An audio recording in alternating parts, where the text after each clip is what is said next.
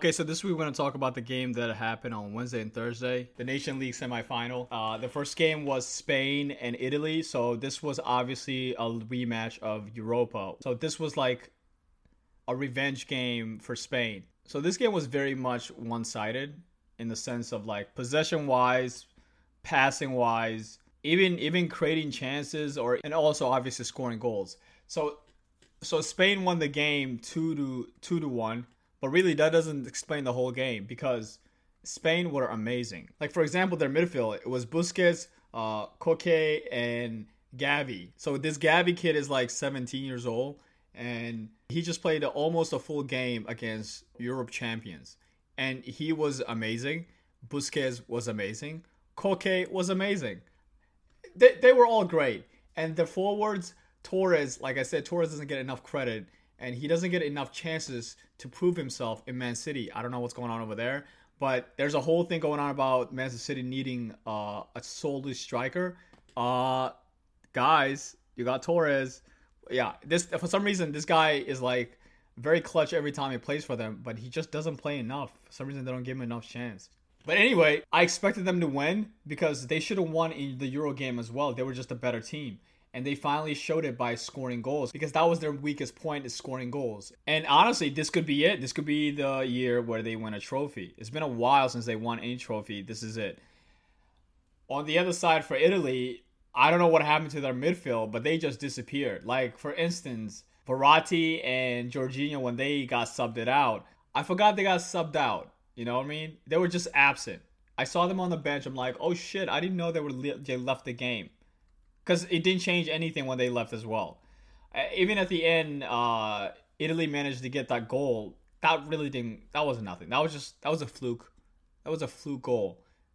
Spain could easily scored three, four goals. They missed so many chances, and I am so happy to see Alonso back on the squad because he's definitely better than Jordi Alba, especially now. You know what I'm saying? So he was like on that. He was on it. Like he could have got at least two or three goals himself. So that should just tell you how good Spain was. And the incident that happened with Busquets and Bonucci, yeah, that was just that was silly. Bonucci literally looked at this dude and then he just elbowed him to the neck. Yeah, I don't know if anybody is thinking that it was too harsh to give him a second yellow card. You are out of your mind. That was a straight up yellow card, no doubt about it. Anyway, so that was that game. Uh, the second game was Belgium and France, and this was all about this was this was the big game, really. You know what I mean? Belgium hasn't won anything in a while, and this is their golden generation. And the other side, you have guys who technically won a World Cup, but they haven't won a Euro yet, and they were expected to win this year, and they didn't win. And the fact that they went out a Euro with Kylian Mbappe missing that penalty, this was a big deal game. This was a big game. This was a statement for them. In the past week, Kylian and his mother has been going to like bunch of radio station doing interviews and uh, it's whatever. I don't care about that. Anyway, so they played and this game was very close. Like this game was very close.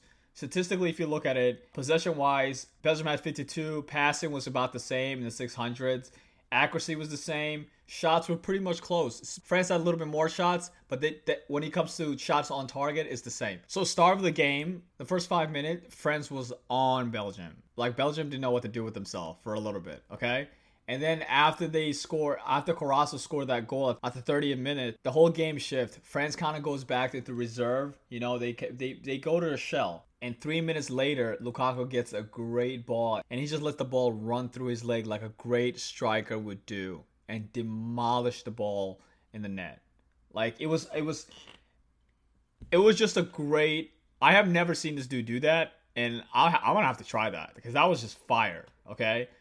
Nevertheless, now it's two to nothing, you know, and at this point we're like, holy shit, what's going on with France? Because they were very lively. All of a sudden, the lights just dimmed for them, and they have like arguably the best hard-working strikers in football right now. They got Kylian Mbappe and Benzema. These guys run their titties off, okay? These guys work their ass off, okay? So anyway, second half starts, but nothing really changes. The, even to the point that like the commentary who were the commentaries were like, "Where's the spirit?"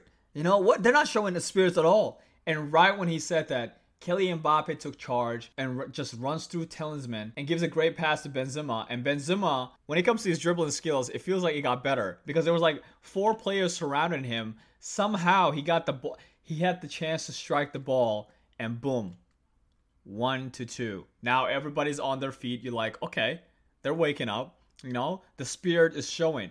And the game is going, the game is going, and all of a sudden, Griezmann gets hit in the leg. Tielemans again gets hit in the leg a penalty. And that was an obvious penalty. There just has to be a contact, and there was a clear contact.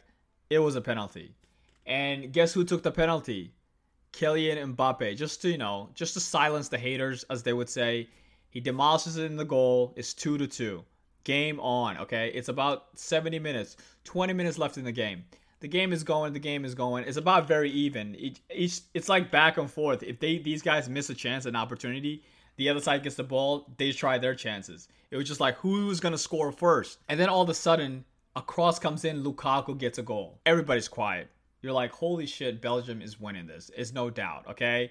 And then the ref was like, nah, nah, nah, but nah, sorry, buddy, sorry, buddy. Man, I felt that.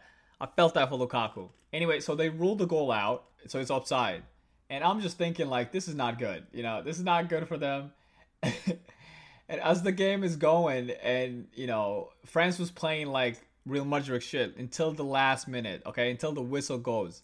So they're playing, they're playing out of nowhere. Thiago Hernandez gets a ball, and he just slaughters the ball in the back of the net, and it's three to two.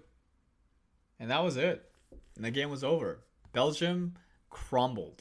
Okay, that's all I can say. They crumbled, and I feel so sad for them because they they didn't play bad it's just they didn't take their chances, and the other side took their chances. Also, their defending is like trash. Uh, you know, that's one thing people never focus on. But like, look at their defense. Come on, are those are those guys top level defenses? No, they're not. Compare their defense to France defense. Yeah. Anyway, so the final is gonna be this Sunday. It's gonna be France versus Spain. How is that gonna go? I don't know, cause this is a close ass game. Okay. Think about it. These are arguably the best teams in the world right now, in my opinion. Next year World Cup, my favorite would be Spain or France, because for especially for Spain, it just looks like they're going up. They got all these new kids coming in, and they're just adapting immediately. And for France, I don't know. I mean, they could. It's France. France is always good. You should always just look out for them, and especially now they have Benzema, Kylian Mbappe, and Griezmann. It's gonna be wild.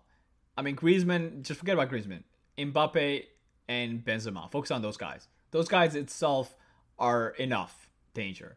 The fact that France have Benzema and Kylian Mbappe, I'm gonna I'm gonna give them a little bit of favor. But that's it for this week. I'm out.